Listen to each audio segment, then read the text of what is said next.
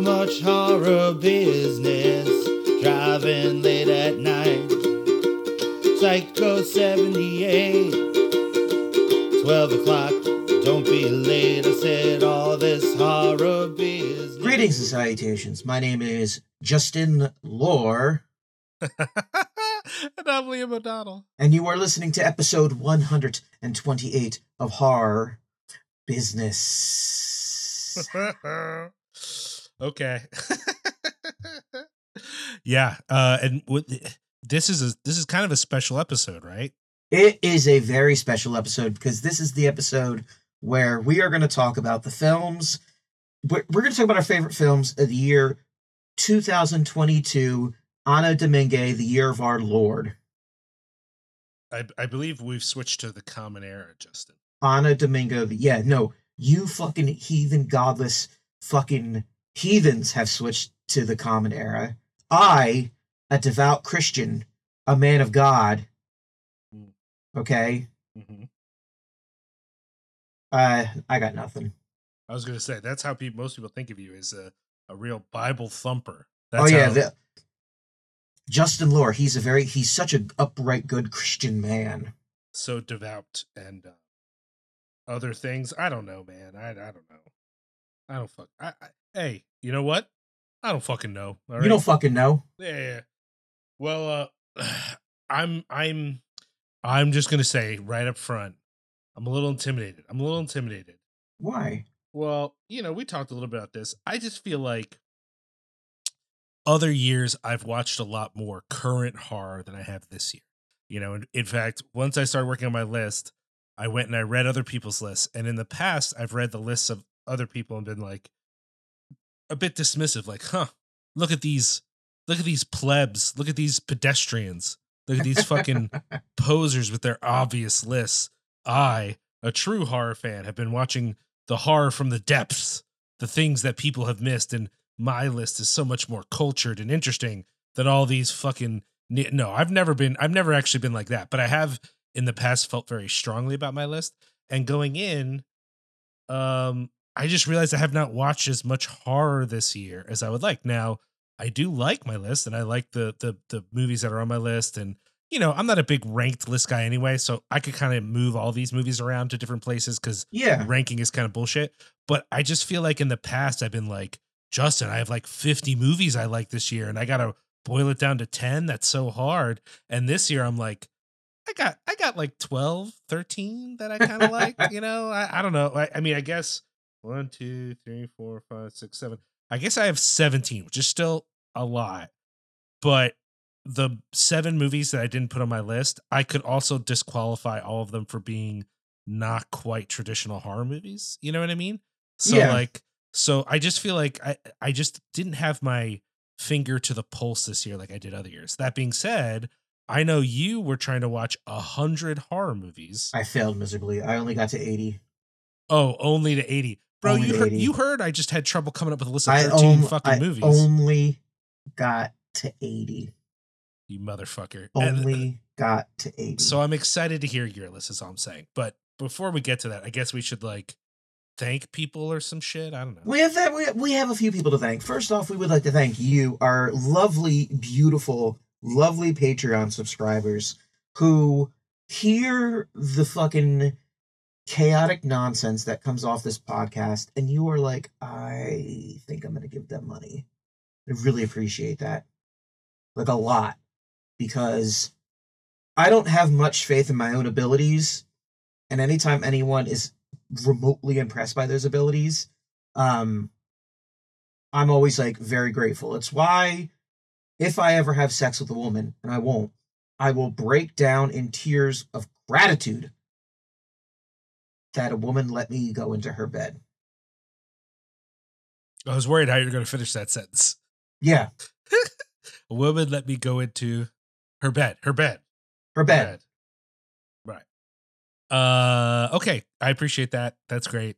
I'm so distracted by that as the ending of that. But that's fine. www.patreon.com backslash cinepunx is where you can go to become a patron. hey, look, I don't know what you guys are doing with your lives right now. I don't know if you have a have a hobby or a sporting team or maybe you just started a podcast or you just got your power metal band going, whatever it is, you need t-shirts, you need hats, you need hoodies or or swants, whatever it is, you got to get some shit screen printed.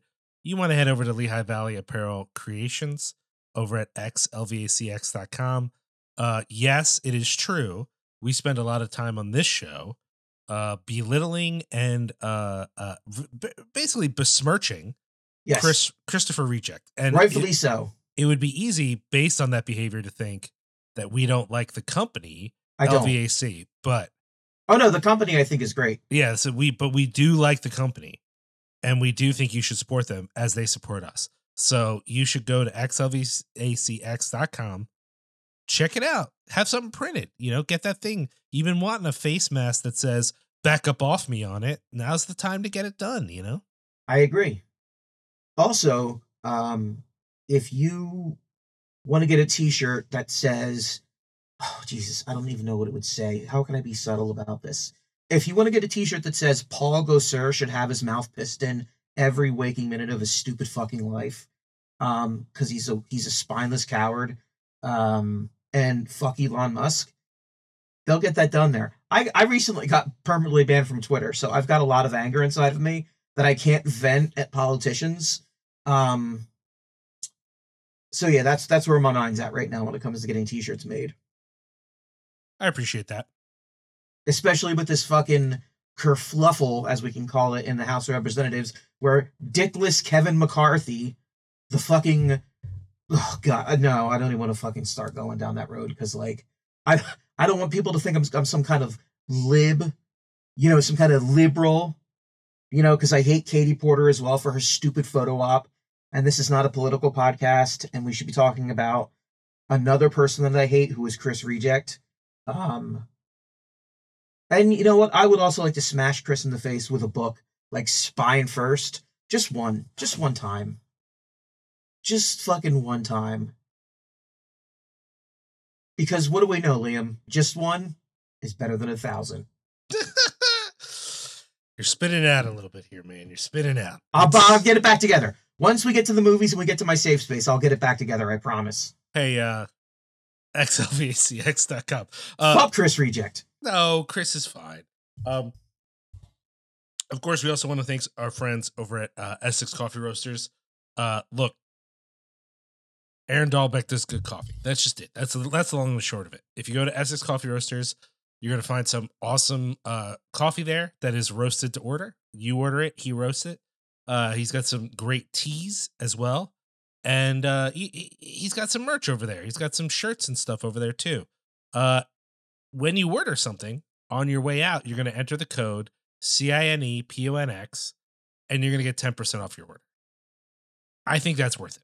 I, I think great. that's I think that's something you want to do right now. Why the fuck wouldn't you do that?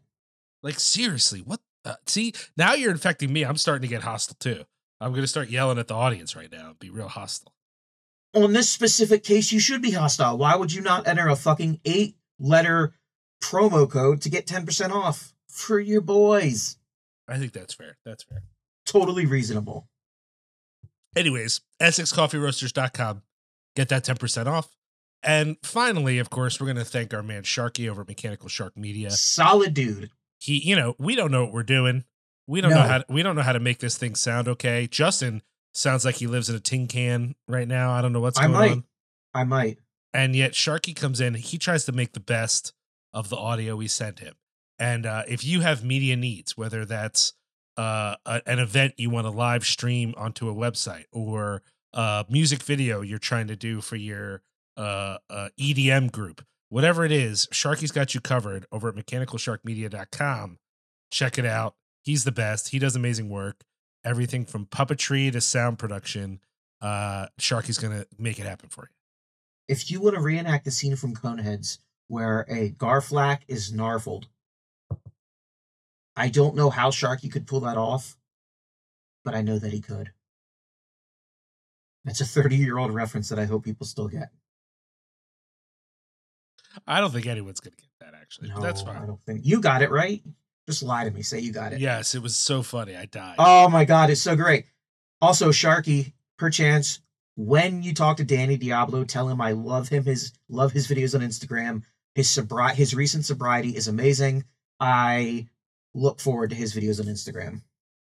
They're the most amazing, wholesome things in the world. I kind of like that. Yeah. It's great. It's great. All right, now comes the time of the podcast when Liam and I are in Times Square and there's this massive, horrifying purple cloud in the distance rolling across the ocean at us, like lights flashing, and everyone is fleeing except for me and Liam.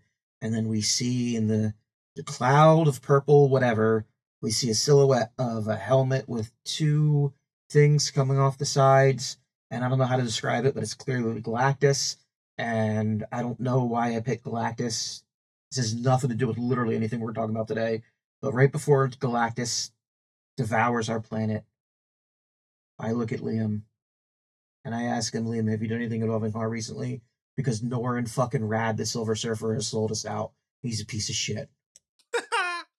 um, wait, we're actually doing that this episode. Here's what I've done in horror recently. I haven't done anything. I I've, I've, done I've, anything. I've tried to watch some horror movies to prepare for this episode. That's all I did. and Uh, I Yeah, was only able here. to squeeze in three. I so uh, uh, I have three extra movies I managed to watch that I didn't watch in actual 2022. That's it, and those movies count. I don't care what anyone says. all They're- I was gonna say, um, I haven't watched anything per se, but I've read a number of things. oh, okay. So, um, right now I'm reading a Bentley Little book.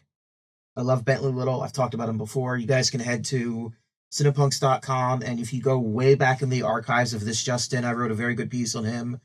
Um, I started and finished the first season of that TV show Yellowjackets, which is fan fucking tastic. It's so good. It's, so good. so good.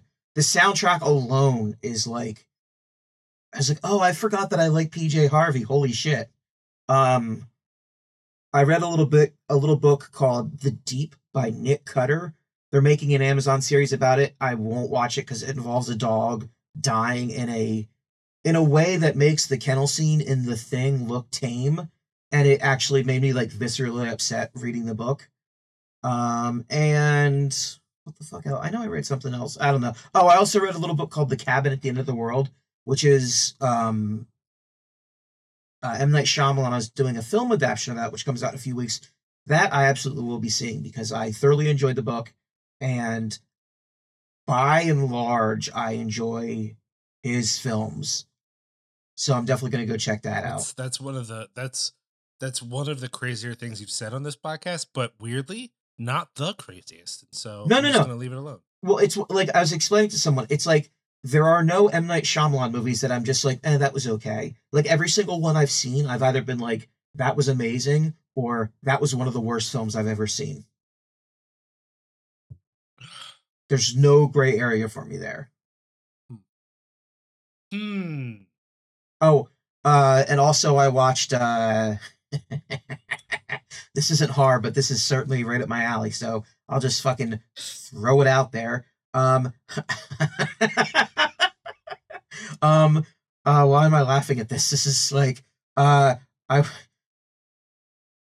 I've been going on a deep dive of UFO quote unquote documentaries on YouTube and Tubi, and I watched the Missing 411, the UFO connection, um, to make fun of it, and then I ended up getting so scared I turned it off. So that that counts as hard too. okay, that's fine. I'll accept that. Yeah. Other than that, though, nothing. I didn't even think we were going to do this segment because we got 10, at least 20 movies to discuss, let alone our honorable mentions. So I feel like that's probably what we should do. Yeah. Okay. So we're gonna take a quick break, and we come back. We're gonna talk about the movies that we that we really liked in the year of our Lord Jesus Christ, 2022. We'll be right back.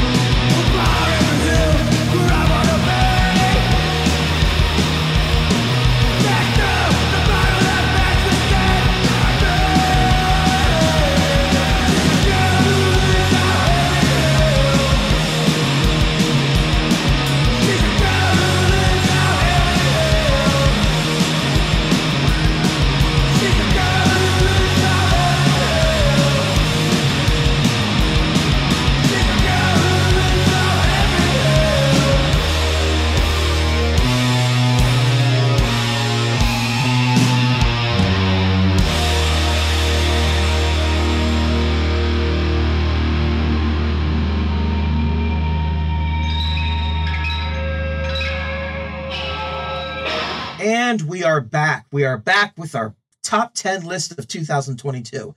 Now, Liam Yeah. has not watched any movies at all. Hardly any movies. Hardly any movies.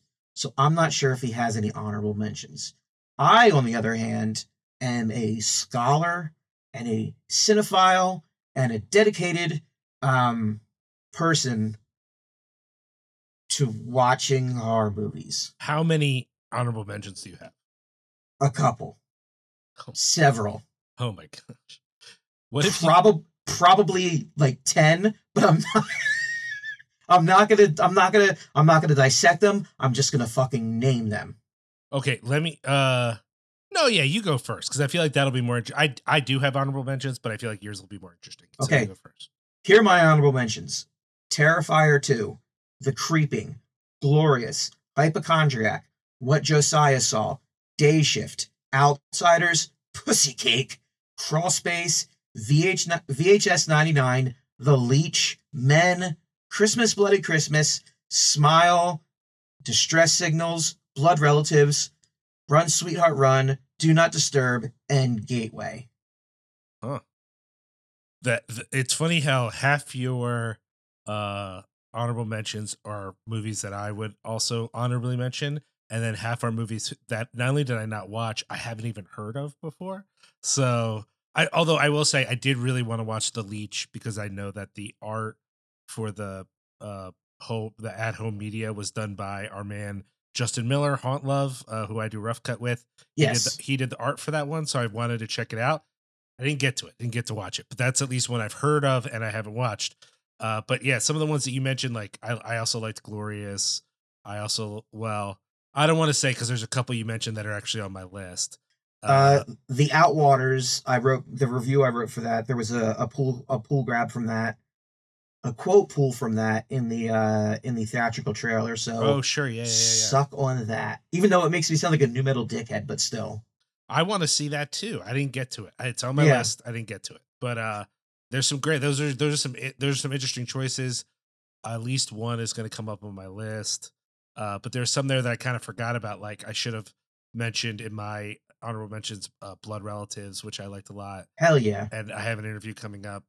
I don't know where where it'll go, but I I did an interview with Josh Rubin, who is was a producer on that movie and got to play his character has a name, but he's basically like that movie's version of Renfield, right? And uh that's sick that he got to do that. I think that's pretty cool. Yo, how stoked are you for the Nick Cage Renfield?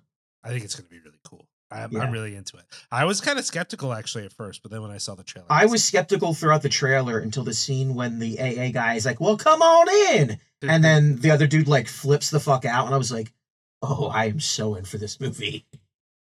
Uh, let me do my honorable mentions. Although I didn't call them that, I called them consolation prizes, which I only now realize is like really fucking condescending. But I like I- that. I didn't mean it to be because I broke them into categories. So Okay. I only have one normal consolation prize. I probably could have done one for Blood Relatives and for some of the other ones you mentioned that I forgot. The only one that I remembered was Glorious. I liked Glorious a lot.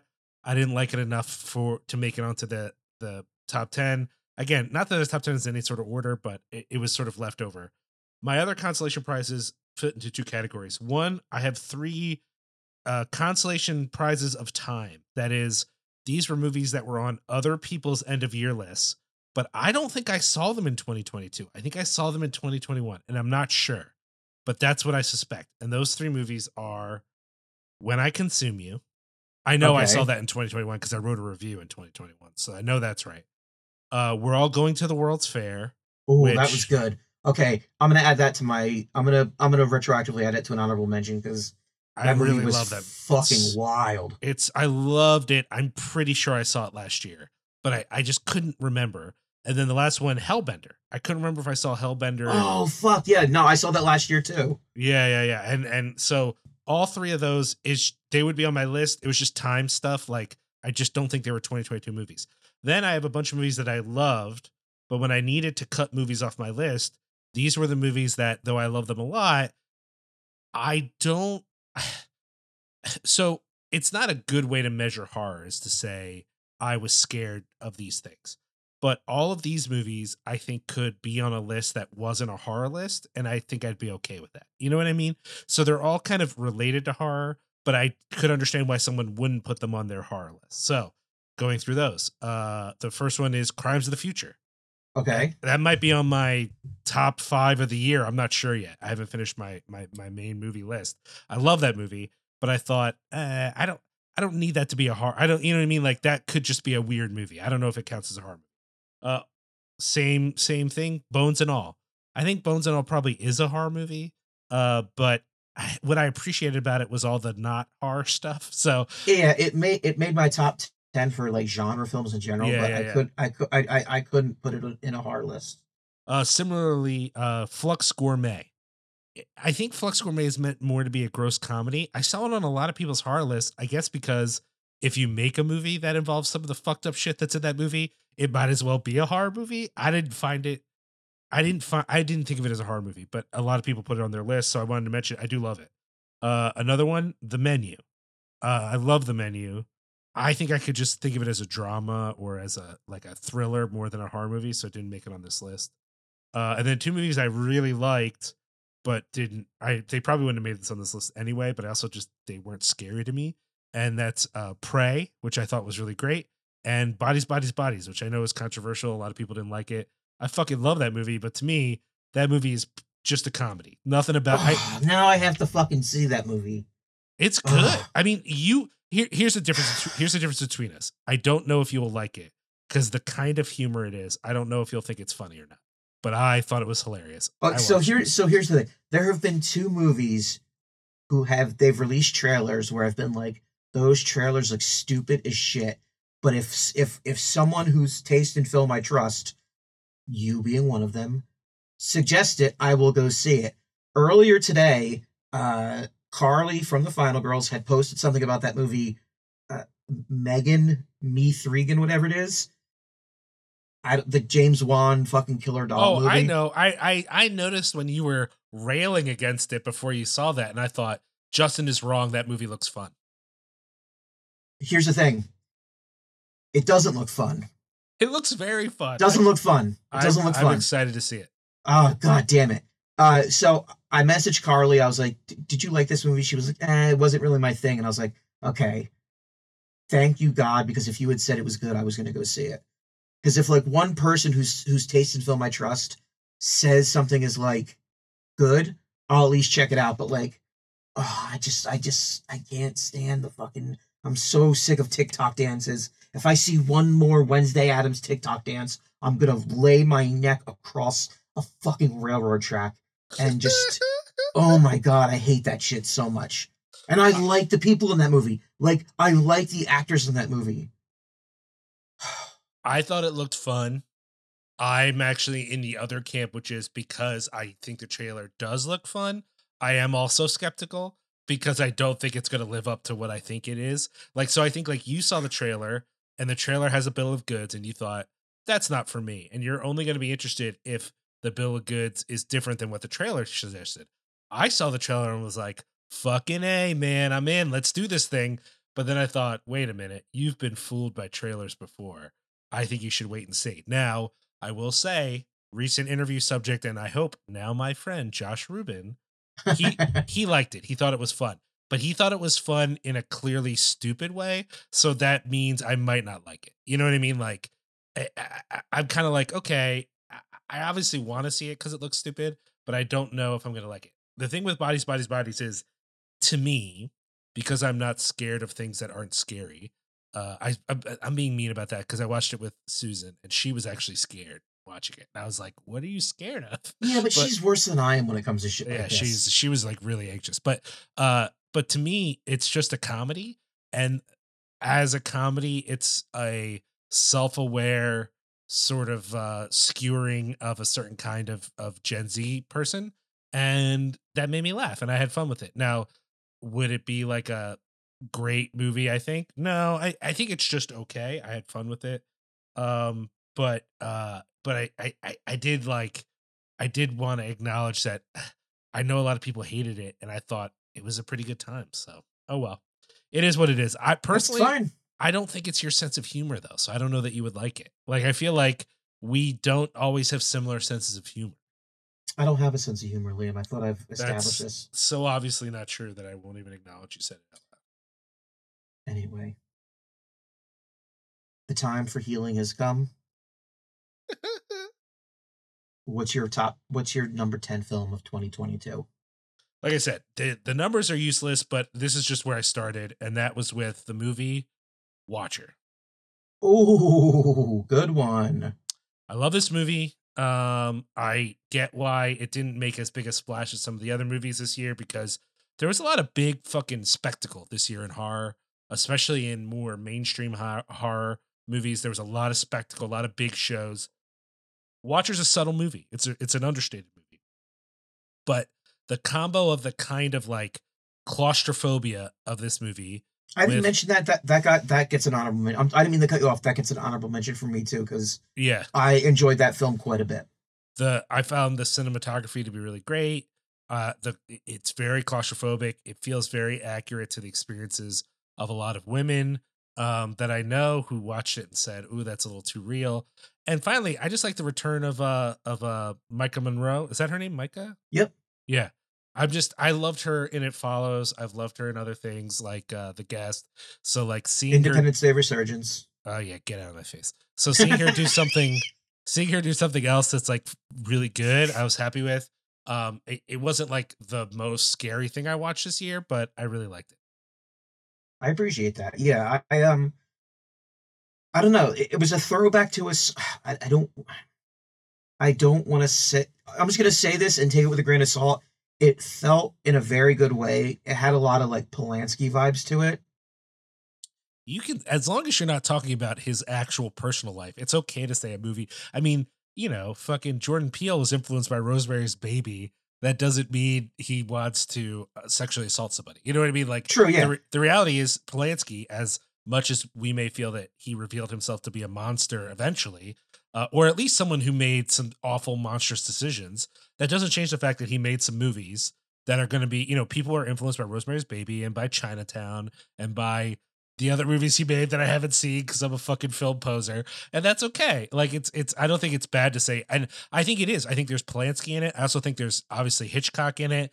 Yeah, Um, totally. And I think there's just a little bit of like a modern take on those things too. So where it doesn't feel like pastiche, it feels like its own version of what those movies were doing, you know?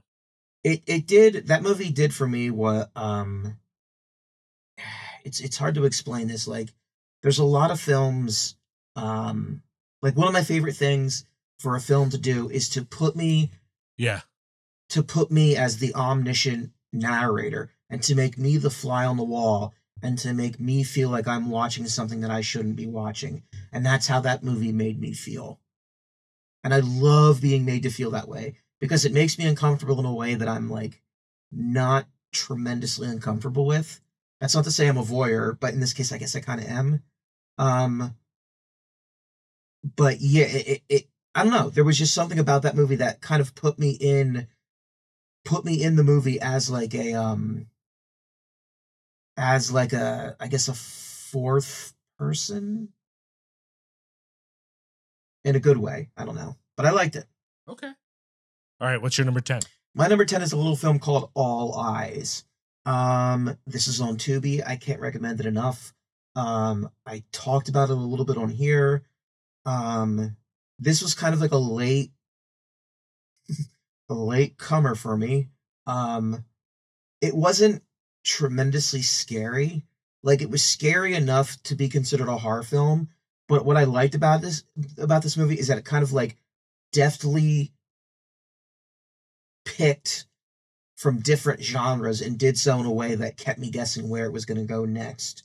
And it also had like a really, really heartfelt, like, streak running through it about like grief and loss and, you know, regret that the best days of your life have gone by. And it was kind of marketed as like a goofy, like, ah, who's this? He's, this guy goes out in the country and he finds a monster, blah, blah, blah, blah. But then, like, there's parts of it that are like, have these really like searing life lessons about like, you're not going to live forever and the people you love aren't going to live forever. and you should really like not hesitate to express yourself and let them know how you feel because like you're not going to get the chance one day um and there also just happens to be this giant terrifying monster that lays waste to a team of like military commandos and i just thought that was all blended together in a very good way I'm into it. It's on my list to check out, and I, I just didn't get to it yet. yeah okay what's your number nine A little movie called Something in the Dirt. Yeah yeah yeah this one's on my list too I mean, look, I uh I want to take seriously friend of the show Justin Nordell, who's been a big Cinepunx supporter for a while. He in the Cinepunx Discord expressed some frustration with the movie because he feels like our our our mans, our two our two mans for this movie, that they were not the strongest actors in the world. Uh, and I certainly will say that when it comes to actors that they've worked with, they've worked with some better actors than they are actors. But we got to take seriously something here, which is that this is a COVID movie, right? This is this is a pandemic movie. This is a movie where two guys who could have been at home playing Wordle or whatever were like, well, let's just try shooting something and see what happens. And they made this fucking movie, and it's it's claustrophobic as fuck, and it's isolated because they were isolated, and uh, it's really fucking good. I don't know. I I I- don't I don't know that there's actually a lot of movies where you could have, you know, two guys, and there's other people there too, but like a few people in a room sort of riffing on ideas as fucked up and weird as this and have it be this entertaining for the whole time because like even if you don't think these are two of the strongest actors you've ever watched it's a lot of fun and it does a lot of work uh with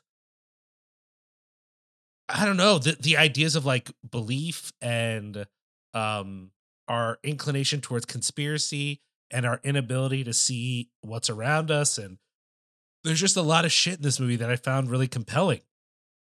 And uh I guess it's not that scary, you know? Uh but that's fine. It it was it was a big surprise for me. I guess I went in not knowing a lot about it, so maybe I was a little limited and surprised in that way if I knew what I was getting into, but uh man, I was blown away by the script.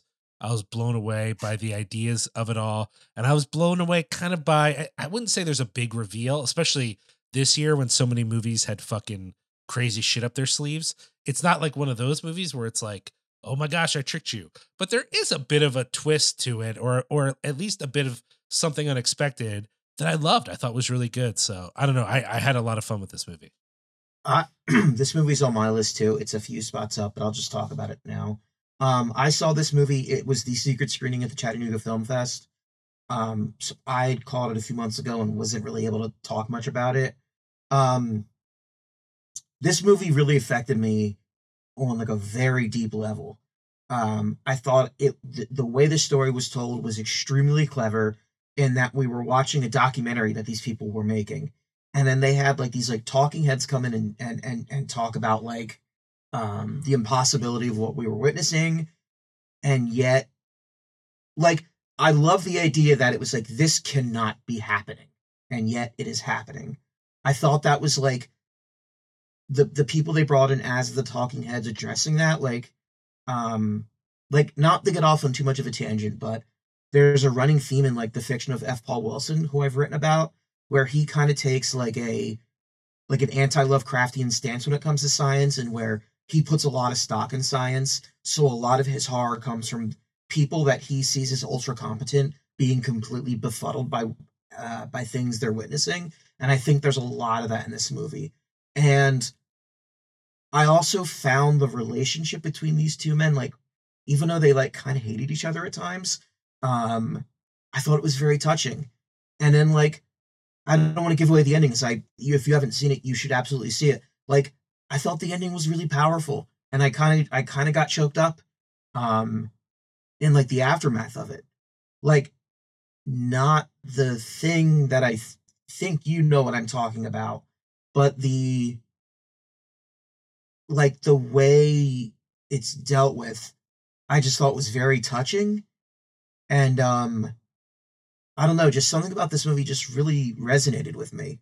And I'm I'm glad that I can finally like uh you know, talk about it and not be held under any sort of the boot of some kind of embargo chat film fest. But I liked it. I'm glad. I'm glad. I felt the same. I've, I, I, I don't know that I was as emotionally affected, but I was very uh, enchanted with it. And I think the uh, the ways in which it isn't a documentary that are revealed, I also thought was interesting, and it left Yeah, the viewer with a lot of questions of like, well, then what is going on? You know. So I don't know. yeah. It was it, it, the idea of the. It, it's like I, I can't expect. I I I went back to Lovecraft. I brought up Lovecraft before, and I know these guys are big on like making like Lovecraftian films, but I think this may have been the most Lovecraftian film they've made in the sense that there's never any explanation for what they're saying and for what happens. It's just this intrusion of strange otherness into our lives, and then they're just like, okay, well, that happened. Like, there's no real solace we can take. Like, go on with our lives, we guess. Okay. Yeah. I yeah. There's I I uh I think people should check it out. Again, like I said, I I get having your two directors directing themselves maybe is not everyone's favorite, but I I liked it a lot. Yeah. My number nine was a little film called The Stranger. Oh, you know what? Honorable mention from me. I didn't think of it as a horror movie, but I liked that movie a lot. We're talking about the same movie with the break-in and the guy.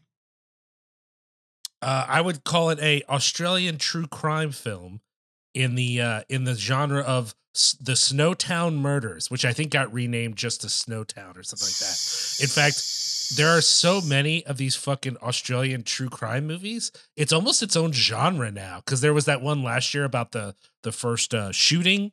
Did you see that one last year about the, the shooting? Oh, there was a movie last year. It's just named after the place where it happened, but Australia has has has only ever had, I think, one mass shooting. Oh yeah, the uh, McDonald's one. uh yeah, and it and this Yeah. is but this is named I think after the town where it happened and it's all of this guy's life leading up to him going in and shooting all these people. And it's crazy. Like I don't know what is with Australia and their true crime films, but they like they're artistic. You know what I mean? Like if I if you were to say there's a new American movie coming out, it's true crime. My assumption is it's some shitty Netflix movie that I'm going to be bummed on halfway through. But in Australia, true crime movies are like these psychological horror films where if you don't know what happened, you're about to see something. You know what I mean? Like, I'm sure Yeah. if you're Australian, whether it's the Snowtown murders or this movie last year or this one, The Stranger, you know what happened. So there's like maybe less on the table. But as an American person, I don't know any of these fucking cases. So I'm always like, holy shit, you know, like what the fuck? It, it always blows me away, every single one of these movies, because I refuse to Google them ahead of time to find out what happened in the real thing, you know? This movie upset me because um there's a scene at the end where a character is walking down the hall and it's filled with people and you can't see their faces and it reminded me of the video of Land of Confusion by Genesis which as a child used to scare the absolute bejesus out of me. And there's something about people where you can't see their faces but you know they're watching you that just activates this very primal fear in me Sure. Yeah. and this movie did it. You know what I mean? Like, and I also love the fact that at first the two characters don't believe this guy. And then as you see them realize, like, oh shit, he's right. Um, I don't know. I just thought that was like fascinating how like it quick quickly became like, oh great, like mm, we are really fucked. I think we're talking about the same movie. Oh, because this movie, the movie I'm on, the movie I'm mentioning, absolutely had supernatural shit in it. Oh, it was called The Stranger? The Stranger it was on There- Tubi. There was a movie that came out last year from Australia called The Stranger that had no supernatural shit in it. Oh, this was supernatural. Oh, wow. I can't believe that, that that's a lot of brand confusion for one year. Which, you know what, though? Now it makes me want to look it up, partly because when I looked up the movie that I'm talking about, it uh it had really mediocre reviews and I was like, well, that doesn't make sense because that movie was great. what? Who? So who directed this movie you're talking about? Uh, let me check on. Directed by Mike Clark and Paul Gerard. Mike Clark. Huh. I can't even find this on Letterboxd. The movie I'm talking about came out this year. It was directed by Thomas Wright. Interesting. Huh. Okay. So, th- so uh, tell me about this stranger because I was thinking of a totally different movie. Um, no, it's just about this um this woman and her daughter. They run an inn, like a like an inn, like a hotel. I think in like either rural England or Australia. I can't. They sound. They all sound fucking alike. and this guy shows up, and like, he's like, I want to book a few days. He he first meets the daughter. He's like, I want to book one night here, and then he says something entirely else to the mother and they both realize this guy's both told us like two different things and he's lying to us. Huh. And then like when he reveals why he's actually there, um shit hits the fan and it gets like they the first act of the film is setting him setting him up to be the villain, but like twist number one is he's not the bad guy and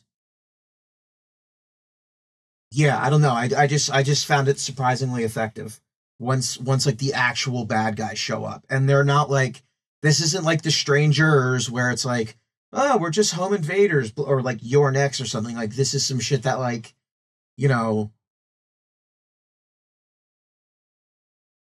they're supernatural spooky creatures. Interesting. Okay. Well, yeah. uh, I will say there's a movie that I the one I saw directed by Thomas Wright is one of these Australian true crime films, and it is it is also spooky, but not that kind of spooky. It is Gotcha. spooky in the sense of it's incredibly tense and gross that this is a real person that happened in the real world. So there you go. Okay, what are we up to? Eight. uh yes My number eight is a movie called Nanny. Did you see this? i didn't get a chance to watch it Oh man. So this was part of my catch up, you know, like, oh, this was recommended by people. I'll check it out, see if it's any good. Um, you know, uh, uh, so it's directed by uh Nick uh ooh, I'm gonna have trouble with this. Nikatia Jusu. Um, and it's about a uh African immigrant who um who is working as a nanny uh, who gets a job as a nanny and is trying to bring her child to America. And the family she's working for is a little like not quite trustworthy. They're a little awkward, you know, uh, in in the way that only rich white people often are. Um, and then as it goes on, it starts to feel like there's other things going on with it, you know. yeah Uh, it is a movie that I think a it helps if you um have some connection to a child. There's definitely like a parent parental anxiety going on.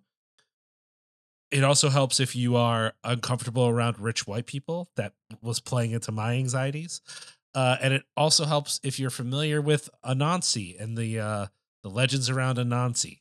Uh, oh the spider god the trickster yeah, and that's all I'm gonna say about that. Um, I think it's a little light. I think some people will find it frustrating because it's a little light on some of the horror elements, and it's a little heavy on the anxiety that she feels. But for me, you know, you've got strong character development. You've got a sticky social situation. You've got a kind of psychological anxiety with the question of whether or not this is supernatural.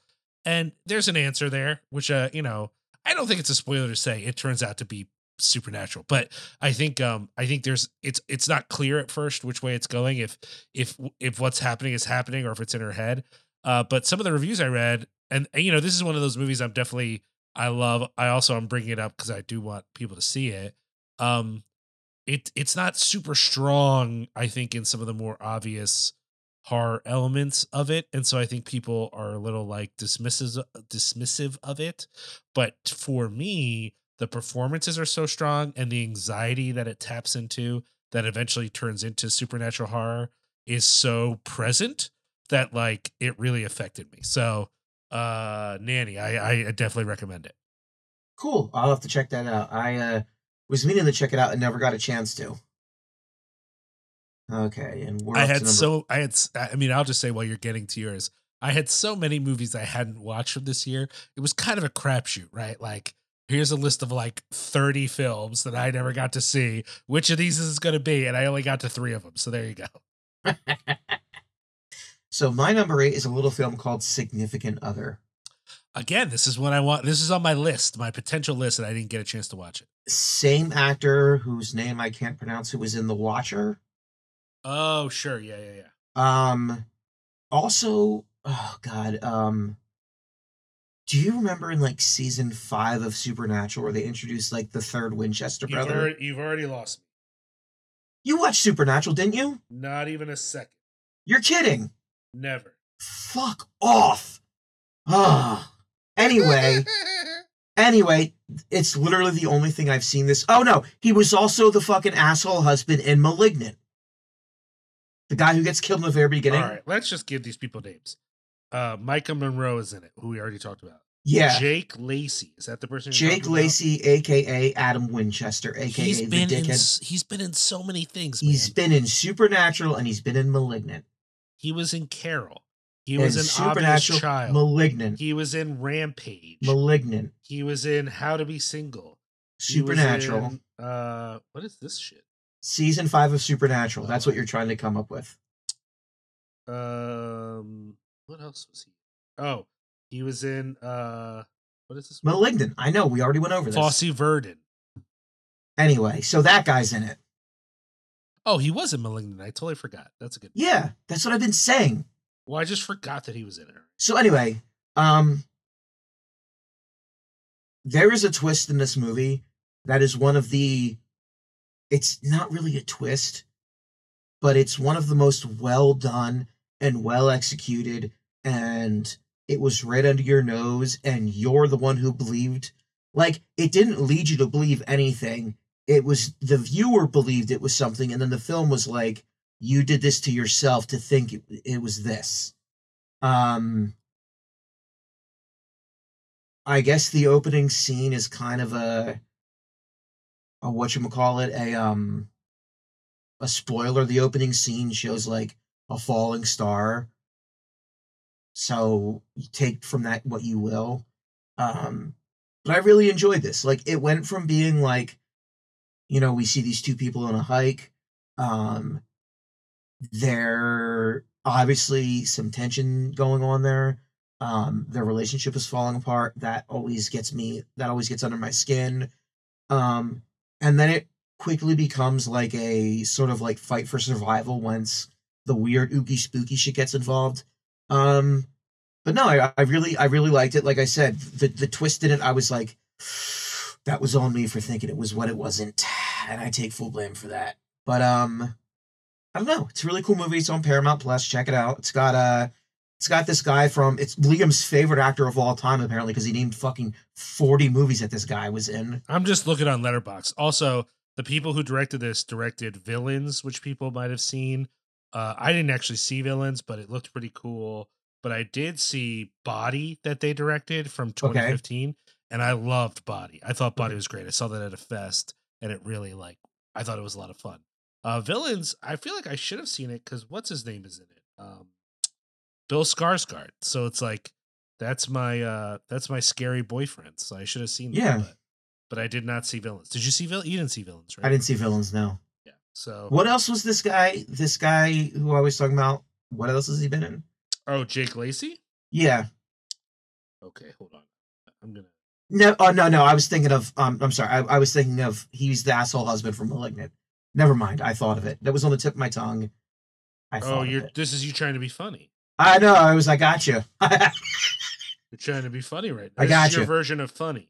yes, it is. Oh, okay. What's your number seven movie? Uh, my number seven movie, um, little movie called Pearl.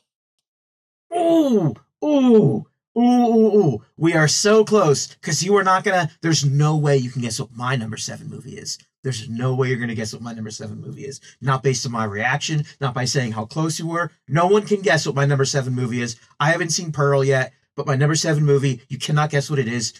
Pearl. Oh, is it is it is it X? It it's X. Yeah.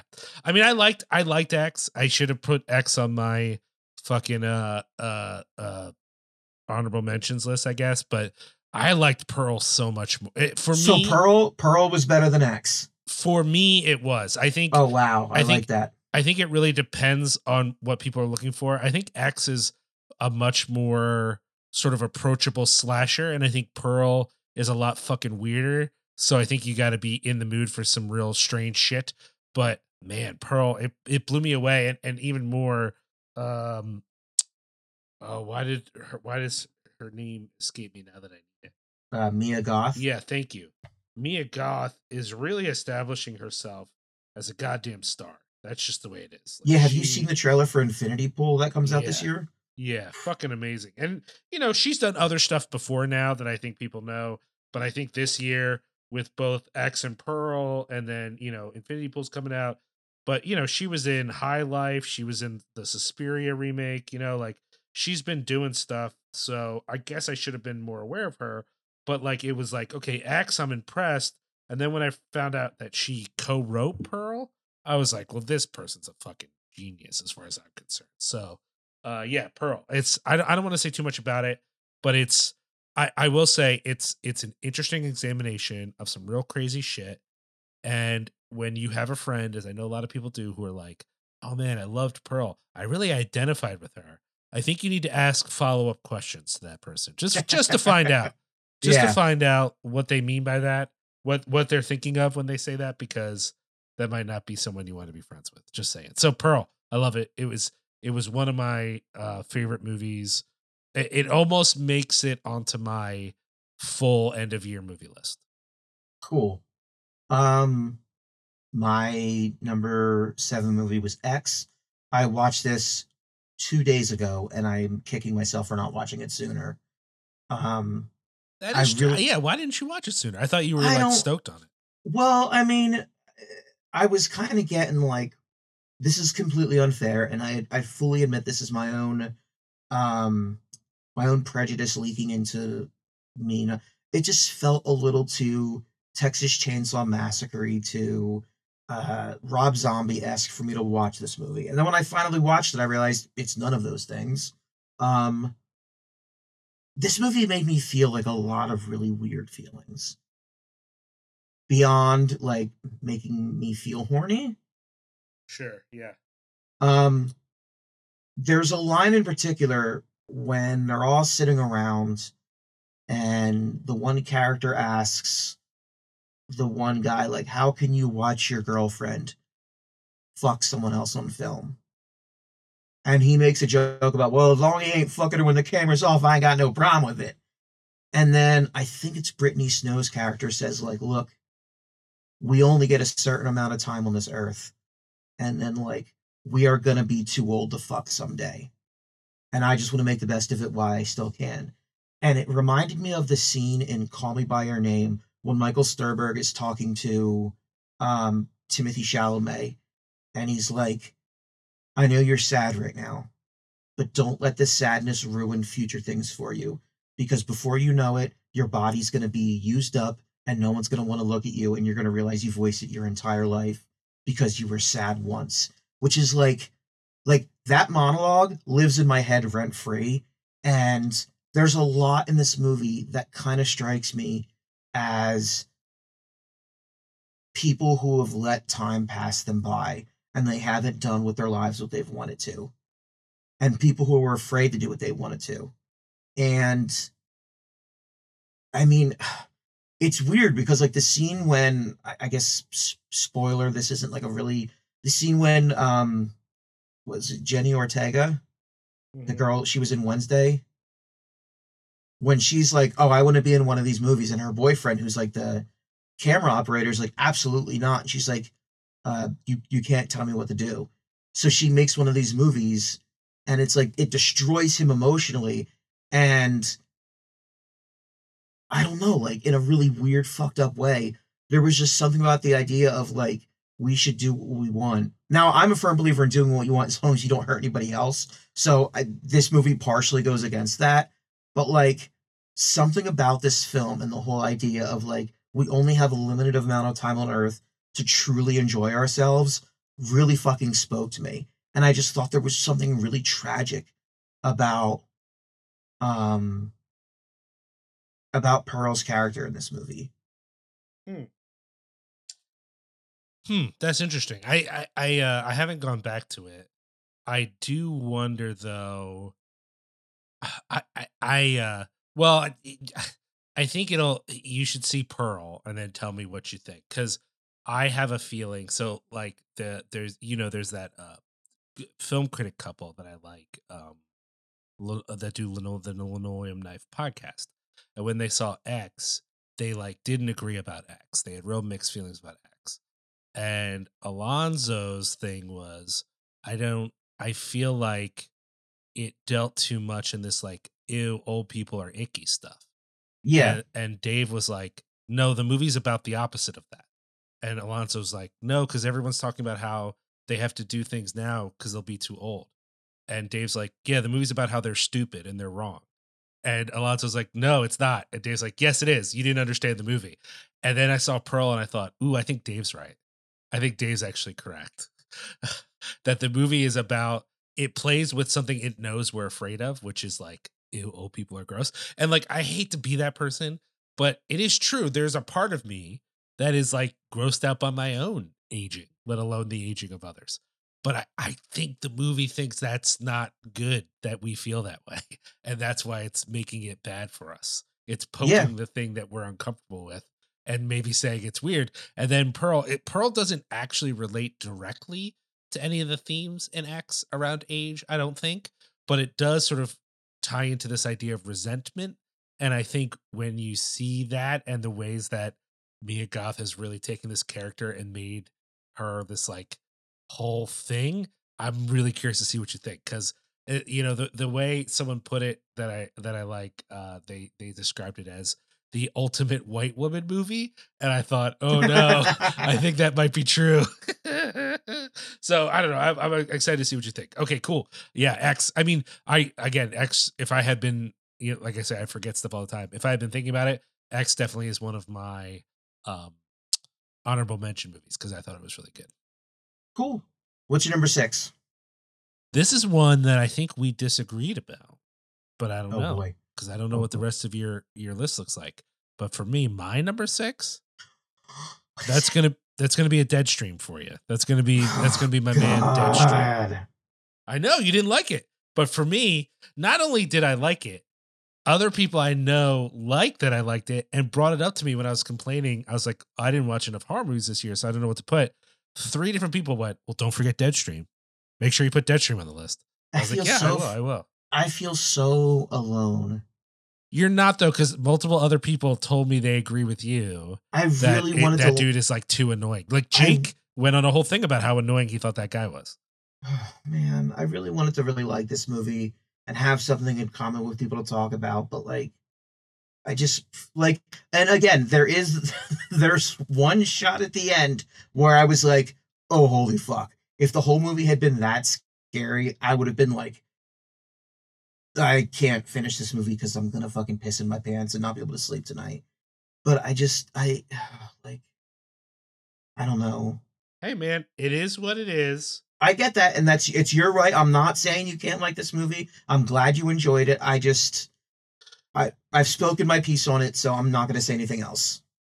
I mean, I think you're a crazy person, but that's fine because I I not, am. It's not just you, right? Like fucking uh, uh, like I said, Jake, who I love a lot. I think he really found it annoying. I've seen reviews online where people are like, "Oh, this would be fun if this dude wasn't so fucking annoying," and I'm like, "I love it. What are you? T- I don't know what you're talking about." And I, even like a uh, who else was it? Oh, I think it was my friend Sean Hopman was talking about how much he liked it, but then all these people he knew were like, "It's so annoying," and I'm like, I I do wonder. I do wonder, and I don't think this is necessarily the case, but it is possible that it- depends on your tolerance of this thing, right? Like, I'm so familiar now with these fucking assholes. Granted, the ones that I watch with Maeve are people who are doing it for kids, so they're less annoying than this guy. But there is this whole genre of annoying dickhead. So maybe for me, seeing this performance just was like really affirming for me that this dickhead was going to get it, and I was really stoked on that. But if you if you aren't used to this dickhead, then maybe it's just annoying. I don't know. I mean, to be fair, I was able to finish it, and it wasn't a like it wasn't a completely irredeemable film. There were a few moments in it that like I genuinely I wasn't just like, eh, that was okay. Like there's one there's there's one scene in the movie when he like sees a closet and freaks out and just says ghost light closets, where I had to like pause the movie because I was laughing so hard. There was just something about the way he said that that I was like, eh, that was good. He got me there. And again, I was able to finish this movie. I tried watching another another film on um oh, I don't even know what it was. It was it's a movie on Tubi. It's a found footage movie about these fucking jerk offs who go to Australia to try to find some sort of Sasquatch that lives in Australia. That like I made it 15 minutes in and I was like, I'm gonna smash my computer and then I'm gonna like gouge my fucking arms open and dump salt and bleach into there.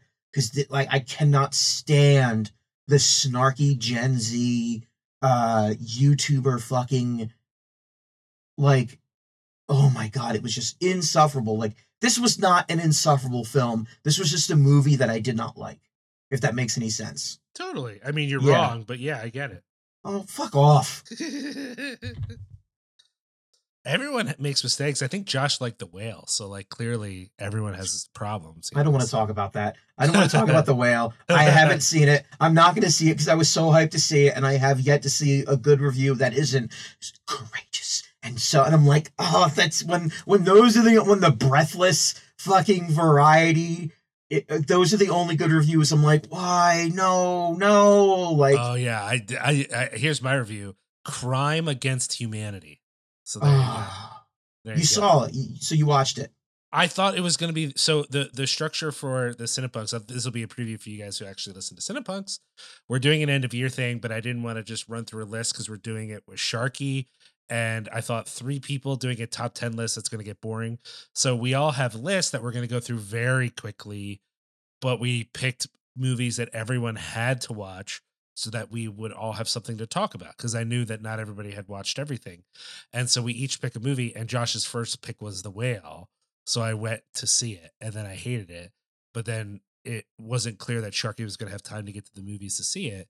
So he went, so Josh switched it to Causeway. And I was glad that he did because Causeway, well, I don't know. I'll still want to talk about the whale. So it's it's not like the whale's off the table for me and Josh to talk about. It's just I didn't want it to be the only thing we were talking about because my response to it is super negative and I get the feeling that Josh liked it. So I don't want to be like, oh, this is the one movie from the whole year you wanted us to discuss. It fucking sucks. Like that just feels like too harsh. But if it's like on his list and I'm like, of the movies on your list, this is one that I really didn't like, that's that seems less uh less hostile, you know, than being like, you Yeah. picked one movie from the whole year and it's my least favorite movie of all time, which I'm exaggerating. It's not that bad, but it's it's pretty annoying. Anyways, Causeway though is pretty good though. So big ups to Causeway for people who want to watch it. I I heard a lot a lot of people said it was kind of boring, and I, I didn't find that at all. So that was your number six. Was Number six was Deadstream, much to your chagrin. not too much to my chagrin. When I actually started the list, it was at number one, and then it worked its You're way down. fucking kidding. No, Oh, it was. pe- It was. And then it worked its way down to number six. And I thought this will be better for Justin. If I had it at number one, he would have quit the show. All right, go ahead. What's your number six? My number six is something in the dirt. We've already talked about it. Oh, so yes, yes, yes. It's great. on to on to your number five. Number five for me is one of your honorable mentions, Hypochondriac. Um, me and fellow cinepunk Adriana Gobert had to talk about this movie. Um, I'll let you talk about it before I add my two cents. I mean, I I I don't know how much to say about it in the sense that it is one of those movies in which it's not always clear what's real and what's not. And there is a line being breached of mental health stuff that I think borders on the supernatural at times. Yeah. So I don't want to say too much about the plot because I think that was part of the appeal of the movie, and I don't want to ruin that for people. I will say that this made it onto the list as high as it did because it made me fucking uncomfortable. And while oh yeah. and while I think that um actually a movie like Pearl or Watcher is a better made movie than Hypochondriac, I had to adjust this list to what was my fucking visceral reaction, right? What did Yes. I feel about this? And and uh and for me, Hypochondriac is a little low budge. It's a little indie. It's not it's not as polished as Watcher. It's not as polished for me as Pearl, which is like kind of a big production and really impressive. But it made me feel a way that none of the movies lower on the list made me feel. It made me feel real bad. And Mhm.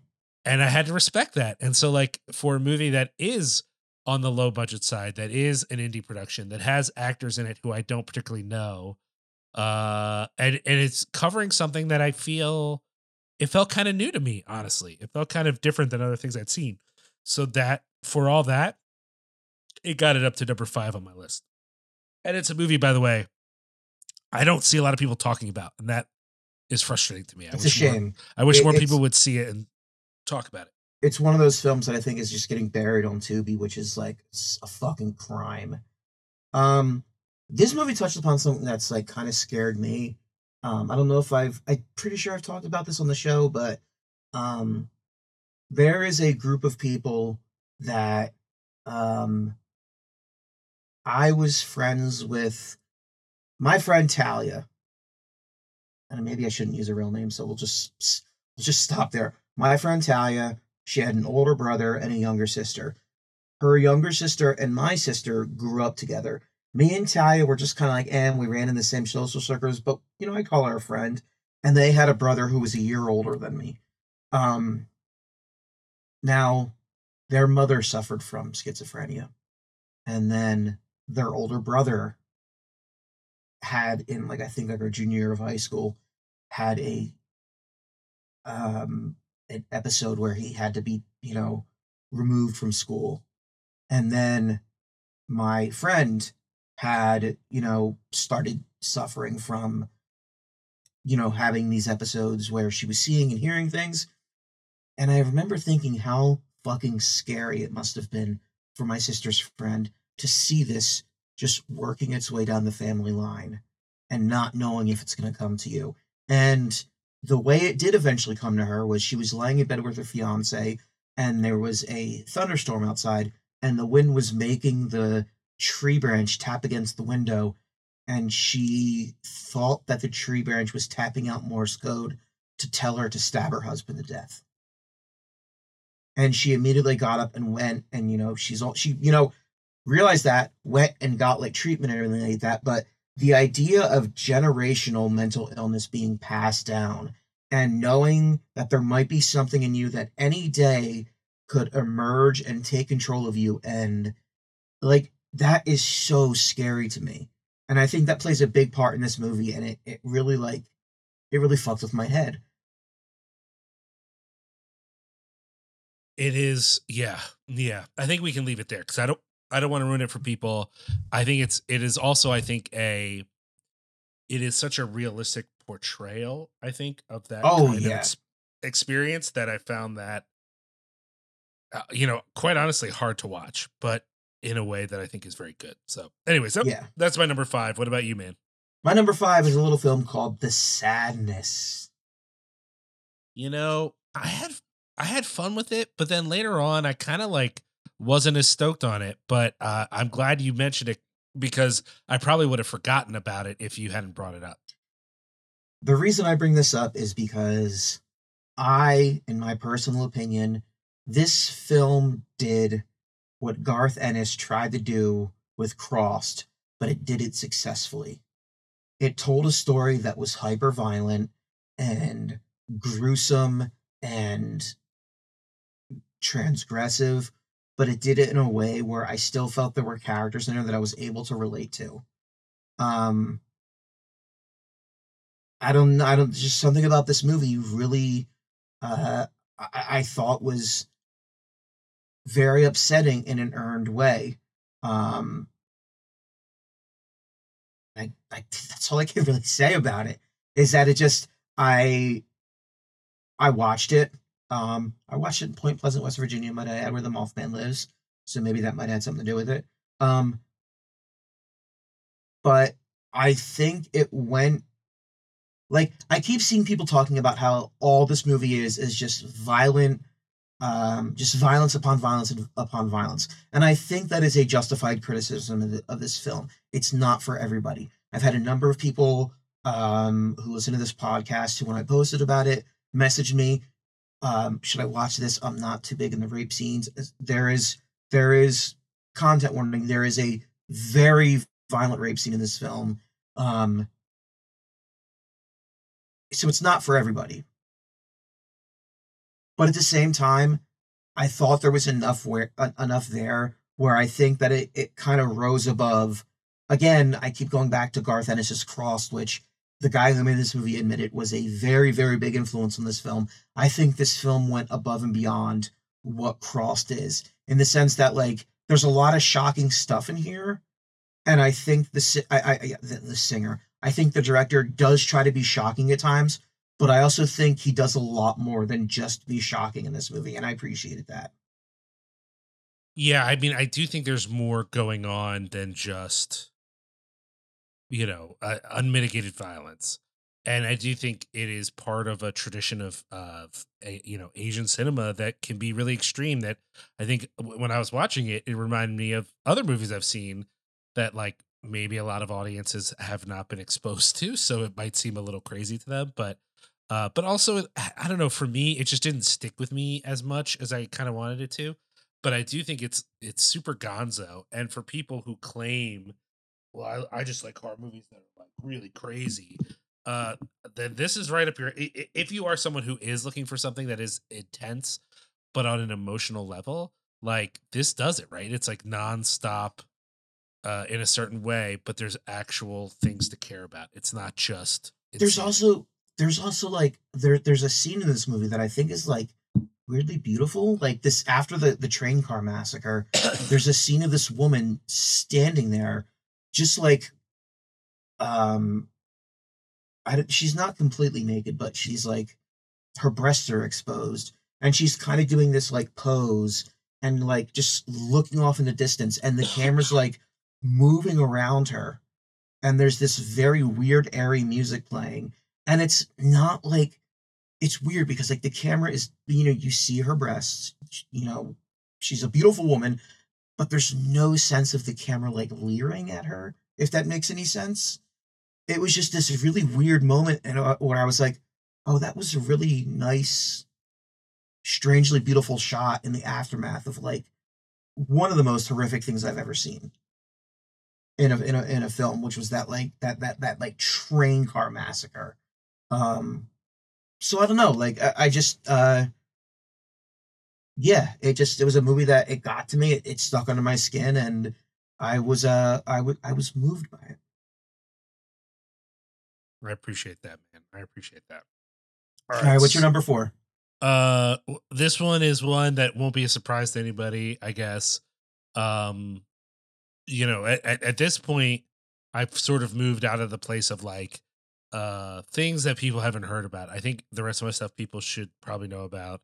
There's one, I guess there's one more movie that is a little lesser known, but uh this one's a big one. I think a lot of people uh were stoked on it, and I know that I was very stoked on it, and I continue to be. And that's a movie called Barbarian. Oh, oh, I've never heard of it. What's it about? Tell me about mm-hmm, it. Mm-hmm. I mean, I, I don't know how much we need to say about this. We've discoursed this movie over and over on both shows. I know it's like nails on chalkboard for our man Sharky every time because he hated this movie. Uh, but the reality is, uh, I still love it. I watched it again once it was available for home viewing just to be like, maybe it was a theatrical experience. I'll give it another go. And maybe I won't like it as much now that I know all the twists and turns. It's still really good, man. It's still really good. I continue to have a theory that maybe comedy people write better horror. I don't know, but uh, I just think the beats of this thing are really great. I just think it has a, a real wicked sense of the world that's really interesting, and I just think it's super well executed. So it was, it was a great revelation to me when I saw it, and I loved it so much. And rewatching it and feeling like, oh wait, this is still great was I, I, that's exactly what I want, you know. So yeah, Barbarian, I loved it. It's it's one of my favorites, uh, probably for a while. That's that's a movie that I think we'll see. Maybe this isn't true, but right now, I feel like it's a movie that I can come back to in the future and still feel very good about. Excellent. My number four is a little movie called The Black Phone. Um, oh, really? Okay, tell me about that. Uh, I don't know. I this is, you know, I, I love Scott Derrickson. I love Ethan Hawke. Um, I thought this movie didn't really have much like boo ha, like jump out scare movies, like jump out scare scenes, but I felt that every moment Ethan Hawke was on film was on screen was so unsettling and quietly frightening that I just felt creeped out the entire time. Um, there's just something about that where you could you could only see like someone's eyes and I, I just I was just afraid the entire time watching this movie. Like there were a few moments where I was like, uh, no, that's not what what happened. But um no, overall I, I I just thought it was like um I thought it was believable. I thought the way he talked to this kid was believable. Um, I thought the way he talked to the kid was chilling. It made me feel like disgusting every time he would, you know, say certain things. Um, I have a kind of a weird soft spot for like missing children. Like there's something about the idea of missing children that just scares the fuck out of me. Uh, so maybe that might have a role have a role in it, but um, I don't know. Overall, I just I, I really like I had a really good time with this movie. Um I thought it was just really well done and and it it it, it was scary and that's all I really want. Yeah, I hear you. I hear you. I uh, I haven't seen it yet, so I don't know. I, oh, okay. I'm, I'm, curious to see it. Cool. What's your number three? Uh, this one is the the last one of mine that uh, you know it, it did get attention, but I don't think it got as much attention from horror people as I think it deserved. And that's a little movie called You Won't Be Alone. Do you know about this one? I do. Um I do, and I have two things to say about this. Do it. Uh I started to watch this movie with my niece when we flew to Albuquerque and then stopped because I was like, maybe we shouldn't watch this movie. And then um he doesn't listen to this podcast because he's not a big horror guy. Uh, but my friend celebrated edgeman Gus Bowman out in uh, Portland. He watched this and posted about it and how he was like unexpectedly surprised about how good it was. And it made me want I, I still haven't watched it yet. Um but I do want to watch it because it looks awesome. I really loved it. It's definitely the idea that you would watch this with your niece is crazy to me because it is a very kind of dark, upsetting film. Um, I you know I will okay I will say this. So it's directed by a guy named Goran Stolevski. Uh, I think it's he's Macedonian, and this is like Macedonian folk horror. But it is, you know, I love folk horror. You know, I love folk horror. I know you love folk horror. But some folk horror could be thought of as a little soft, I guess uh and this movie is not that though it does have all the elements of like villages and religion and and a witch and all that stuff uh it's got a hard edge to it um it is but it's also a character study i mean i guess that's what it is is that like while the i you know while there were some movies i watched th- this year that i felt like were you know kind of thrilling in their own ways a lot of the horror that really appealed to me had some sort of character angle that I connected to. You know, uh, I guess that's a little less true of something like Barbarian uh, for me. But you won't be alone. It is you could almost see it as it playing out in a way that is about um about exploring a, a, a community and a character only the ways that those things get explored is fucked up so basically uh quick synopsis for people um a, a local witch, and in this world, a witch is not a woman who practices uh, somewhat unwelcome religious things. The witches in this sort of folklore, they're fully physically transformed. Like they are semi immortal, they have claw hands, they're like not human. Basically, they can shapeshift. They do all kinds of weird magic and stuff. So a witch comes to this woman and is like, "I'll save the life of your child if you promise that she will become a witch like me." And the woman makes this promise and then pretends that her child was actually murdered and hides the child in a cave. And so she raises this child in the cave alone till she's like an adult basically. And uh and it's fucked up. The kid can't talk right now. Uh to be fair, the kid the child is marked by the witch. So I think that's partly why she has trouble speaking. Uh but she clearly has not developed properly because she's been hidden in a cave for, you know, 18 years. Uh and then one day uh the mom who seems utterly insane comes to see her and an and a bird flies into the cave and the mom freaks out. And the whole time you're thinking this lady's crazy. She goes she tries to kill this eagle with a rock. She disappears. And then suddenly the witch is there. And she's like oh i found you. Time for you to come with me.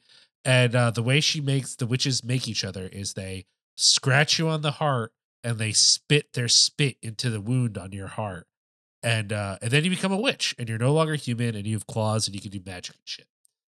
And so uh she's trying to teach this girl the ways of witches which includes what you might ask? Oh uh drinking the blood of every living thing they can find not Mm. not eating human food anymore fucking with people for no particular reason. Uh and uh this young woman who really is uh I you know there's not a suggestion that she has been affected mentally but she's been raised alone. So she like doesn't really know what's going on in the world.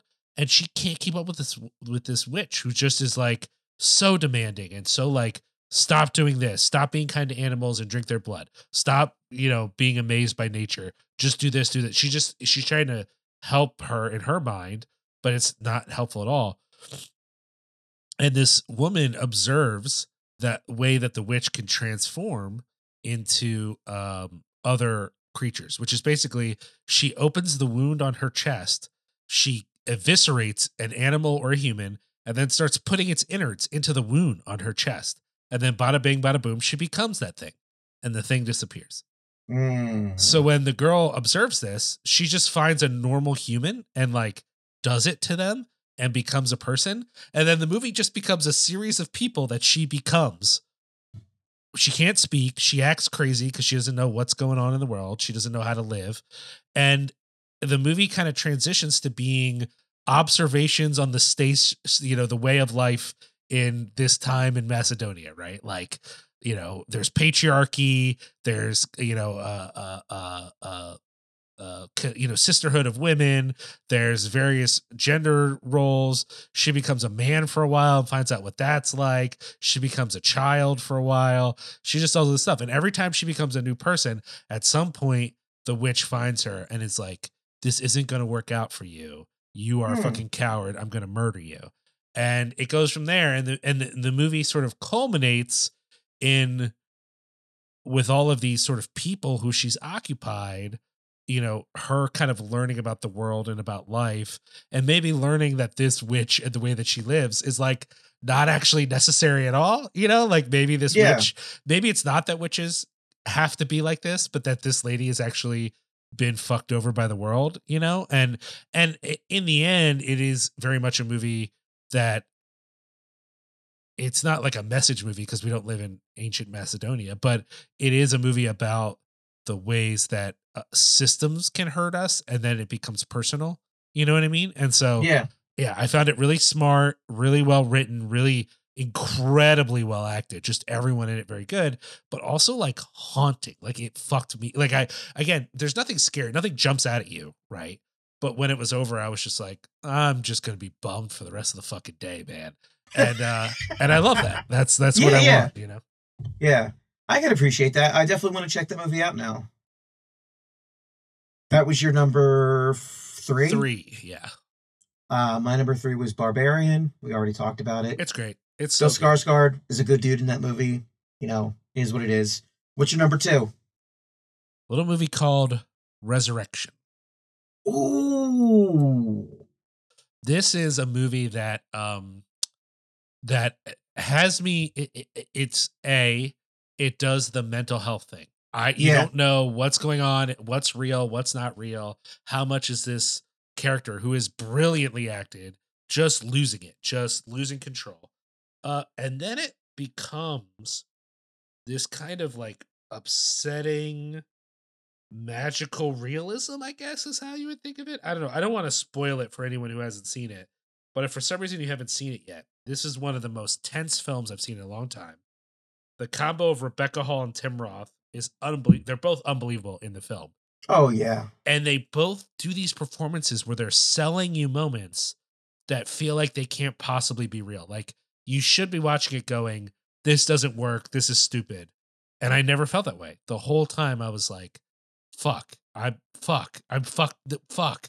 It was unbelievable. It was just, it, it, it was an unbelievable experience. And if it hadn't, it is a kind of movie that I think a lot of people wouldn't classify as horror because it is I think I think it's difficult for people to accept art films as horror, you know? Yeah. But this movie made me more uncomfortable than a lot of other horror movies this year, and it's terrifying as far as I'm concerned. So it's a horror movie. It's my number two. I loved it. Cool. I appreciate that. My number two was a little film called Nope. oh man, that's funny. That's this is funny, Justin. Why is it funny, Liam? Well, spoilers. It's my number oh, one. Oh it- shit. So let's talk about it. I mean, look, it's so obvious that this would be high up on our list because Yeah. you know whatever. But and I know there are people who are making the argument it doesn't qualify as a horror film. Oh But- fuck off. I mean, look, he, here's the thing, Justin. You know me. You know where I'm at. I don't find aliens scary. I don't find big monster or big not monsters really, but big animals scary. So like, I love alligator, but it's not scary. I hate all alien movies because I don't think they're interesting or scary. Sure, this is it's yeah, whatever. You're wrong, but this on. movie, though it is very entertaining and very funny, and it has a lot more going on in it than the scary parts, this movie fucking scared the shit out of me, man. And like, I don't think it's my number one for the whole year, but it could be. You know what I mean? Like, it's in the running for like my favorite movie of the year. It's amazing, beautiful film. And I think for the folks for whom it didn't work, I suspect give it time, return to it later. I think it's going to work. I think it's going to, something's going to click for you. That's my belief. this movie fucked with me so bad on so many Yeah, levels, yeah. on so many parts. Um, I mean, you guys know me. The people who know me in person know that I am a student of the unexplained. So there were, and there there were so many moments in this movie where like shit was happening, and it was like, like I, I unfortunately took a female coworker with me to see this movie, and I was so shaken by this and like in the opening sequences they're talking about like missing hikers and all that shit and i was like i was in the theaters like oh my god oh fuck i can't deal with this. This is not good. Oh my god. And holly ann was like are, are you gonna be okay? I was like no, probably not but it's fine. Let's just keep watching the movie. And as we as i was like driving her home um i was like you know that movie like could have been a lot worse for me. Like the fact that it was this like weird unknowable sky creature that was doing this and not your traditional like gray aliens um i i thought that that was gonna kind of lessen the horror for me but over time i actually think that's somewhat scarier I think that's fair. Yeah, there is something about it that's even more upsetting, and it's certainly more effective for the story he's trying to tell. Yeah, because like the scenes in the trailer where you actually see your traditional like gray aliens, like you know, the, the where they're creeping out and like from this, you know, where it's I don't, I don't really want to spoil it, but like that scene got me. That scene, I was, I was like, oh my god, no, they can't do this. Um, but the scene where we see the inside of the creature and you see the people being like digested, dude, that was so upsetting.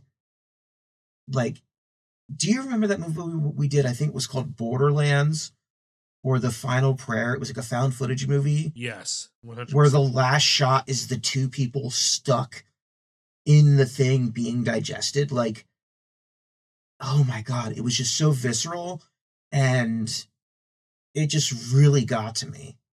Um,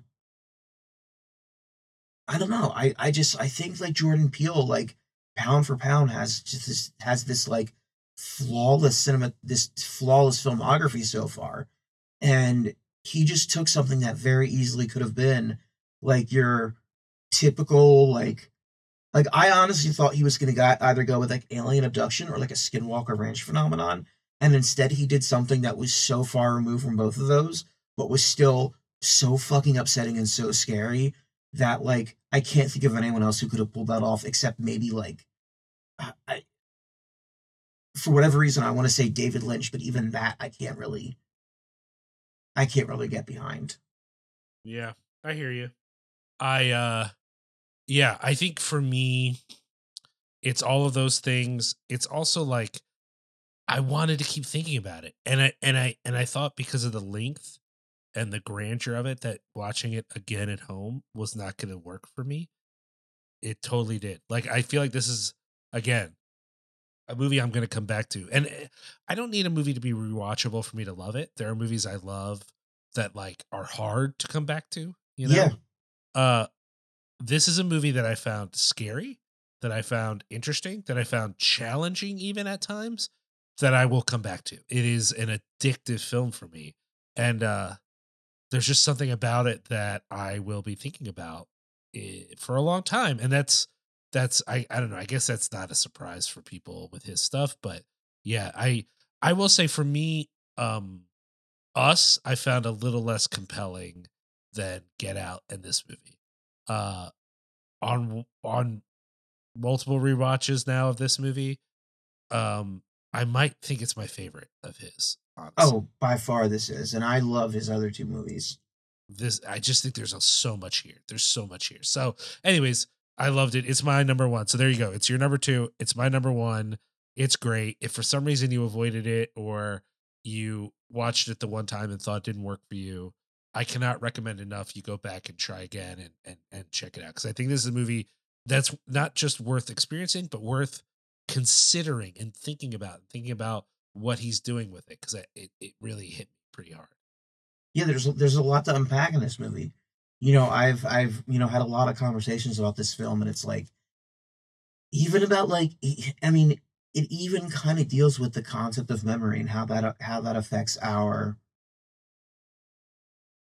our perception of things.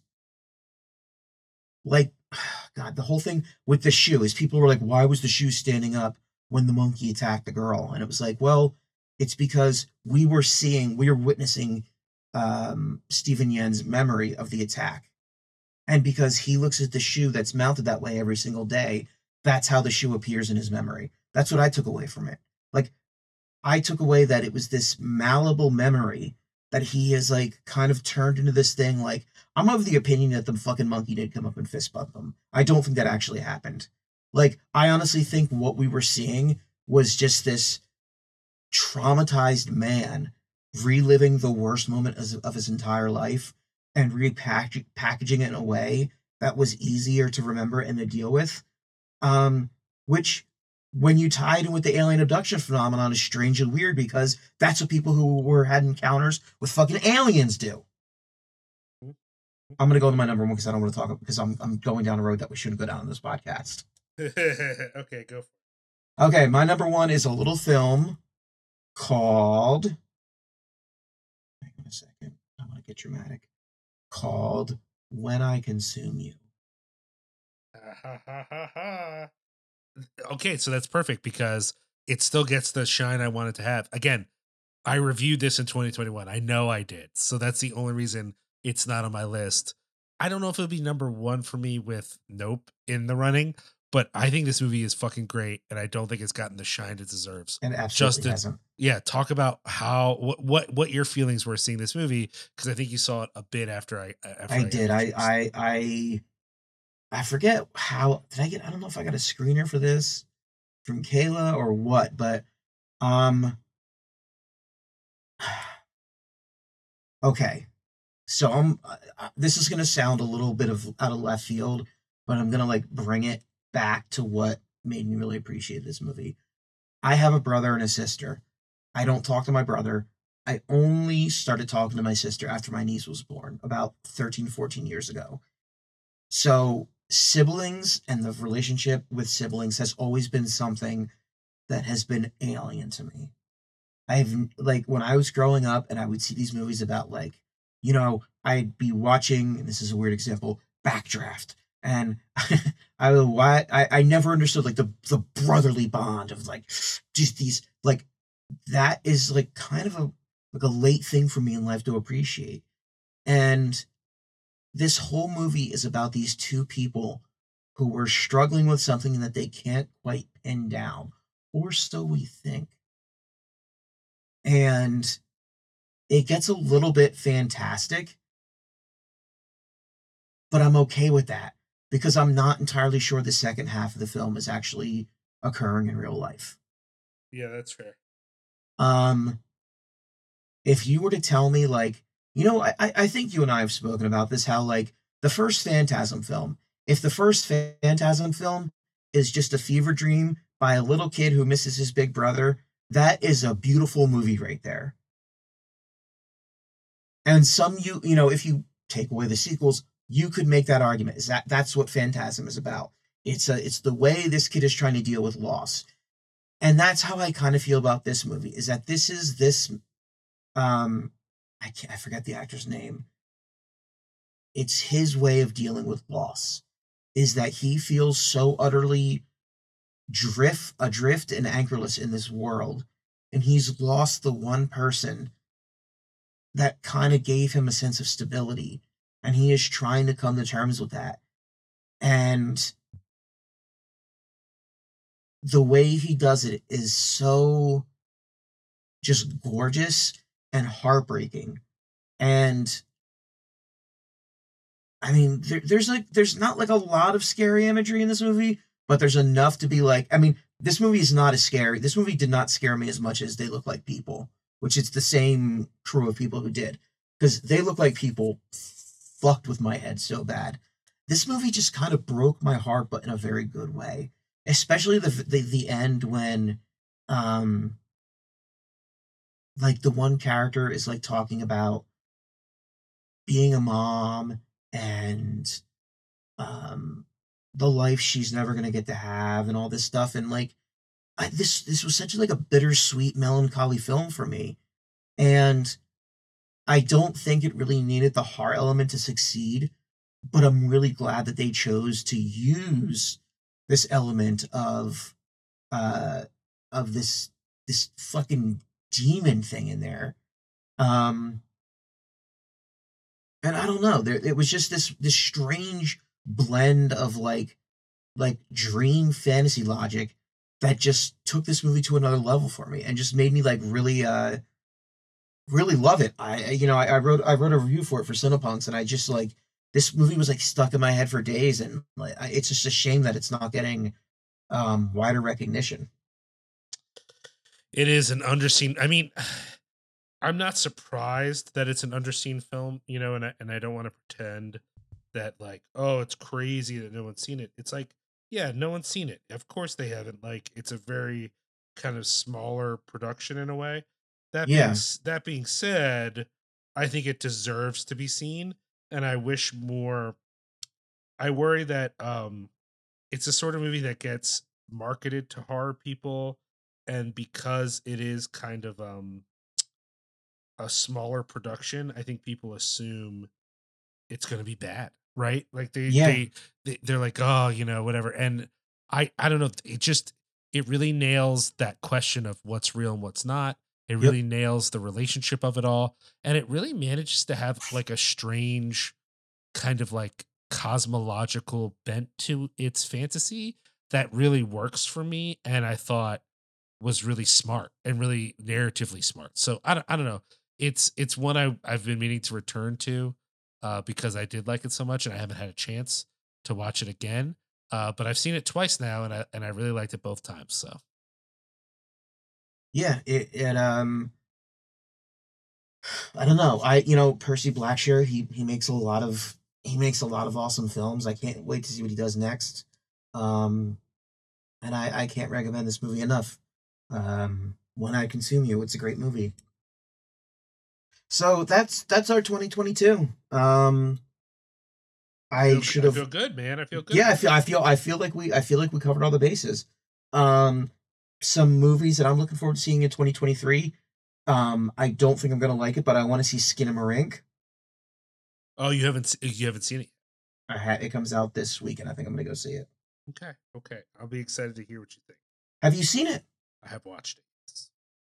Will it scare me? I don't think so. Would you lie to me?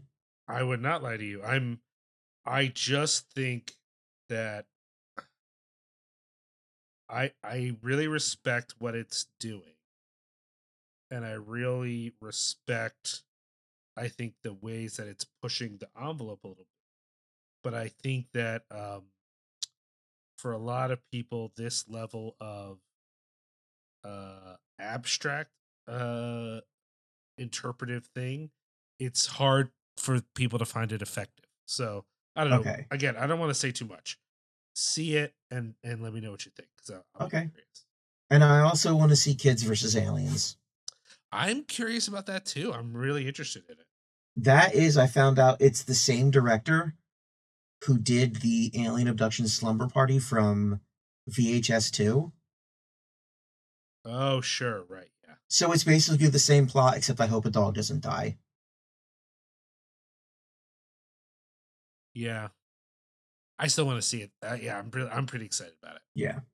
Um, there's a bunch of other things too. I just, you know, I don't, yeah, I just, you know, you know what it is. You know how it'll be. Yeah. All right. So that's our best of 2022. Any complaints can be sent to Liam or Yeah, for hit me up. s- for some reason, Josh Alvarez.